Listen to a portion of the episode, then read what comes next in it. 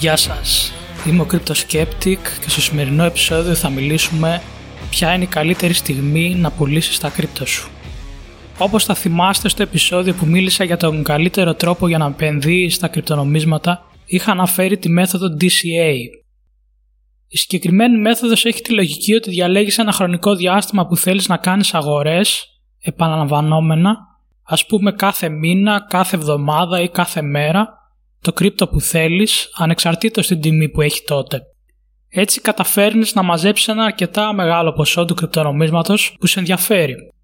Αυτή η μέθοδος είναι καλύτερο να γίνεται σε κρυπτονομίσματα που έχουν πιο μεγάλη κεφαλαιοποίηση, ας πούμε στο top 5, γιατί το ρίσκο είναι μικρότερο να χάσουν μεγάλο ποσοστό στην αξία τους μακροπρόθεσμα.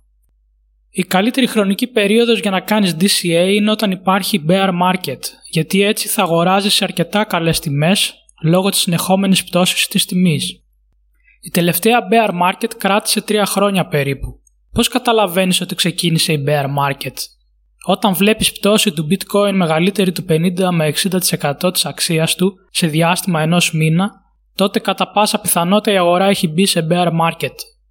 Ας υποθέσουμε ότι ξεκινάς να κάνεις DCA στο bitcoin για 3 χρόνια και βάζεις 40 ευρώ το μήνα.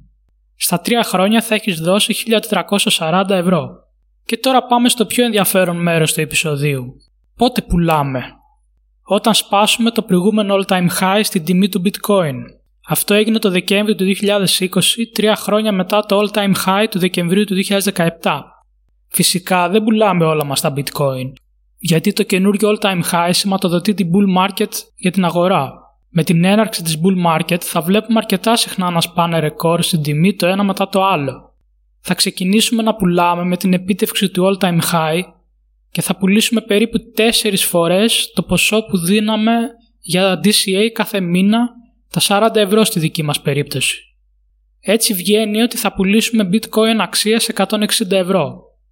Φυσικά το, τα bitcoin που θα πουλήσουμε θα είναι λίγα, γιατί έτσι όπως είπαμε λόγω του συνεχόμενου DCA κατά τη διάρκεια της bear market, καταφέραμε να έχουμε αρκετά χαμηλή μέση τιμή αγοράς. Αν πουλάμε κατά τη διάρκεια της bull market κάθε μήνα bitcoin αξίας 160 ευρώ για 9 μήνες, θα έχουμε βγάλει πίσω όλη μας την αρχική επένδυση. Από ό,τι μας έχει δείξει στο παρελθόν στις bull market του 2013 και του 2017, η διάρκεια και των δύο ήταν 10 μήνες από τη στιγμή που έγινε το πρώτο all-time high και το τελευταίο για εκείνο τον κύκλο. Οπότε βλέπουμε ότι το χρονικό διάστημα των 9 μηνών για να πάρουμε πίσω την αρχική μας επένδυση είναι σχεδόν τέλεια από την άποψη ότι θα δώσουμε τη λιγότερη ποσότητα bitcoin για αυτά τα 160 που θα παίρνουμε πίσω. Σε αυτό το σημείο να κάνω ένα μικρό διάλειμμα για να αναφέρω τους τρόπους που μπορείτε να με στηρίξετε αν σας αρέσει το περιεχόμενο του podcast.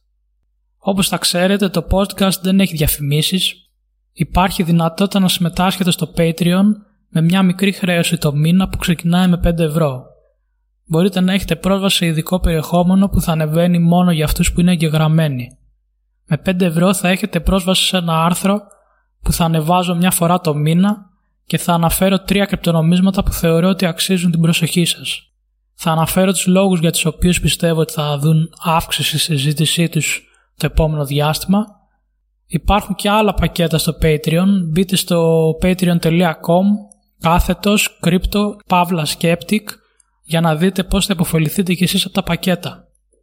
Λόγω της αυξανόμενης τιμής του bitcoin μήνα με μήνα, θα έχουμε τη μικρότερη απώλεια πιθανού κέρδους στο μέλλον σε περίπτωση που ανέβει η τιμή στον επόμενο κύκλο. Ο στόχος μας είναι να κρατήσουμε όσα περισσότερο κρύπτο μπορούμε για αρκετά χρόνια λόγω της τεράστιας δυνατότητας που έχουν για να αλλάξουν διάφορους τομείς της οικονομίας.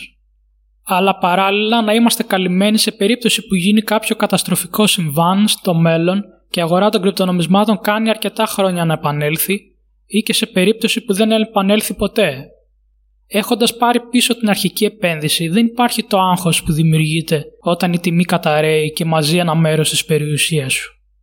Έτσι μπορείς να εκμεταλλευτείς και τις χαμηλές τιμές της bear market χωρίς να έχεις στο μυαλό σου ότι έχεις μέσα ήδη αρκετά λεφτά και τι θα γίνει αν η τιμή πέσει ακόμα πιο κάτω.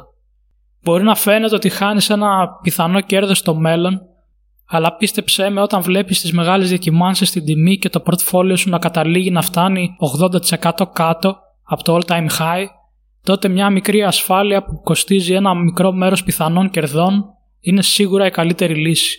Αυτό ήταν το τέλος του podcast για σήμερα. Τα λέμε τη Δευτέρα με καινούργιο επεισόδιο.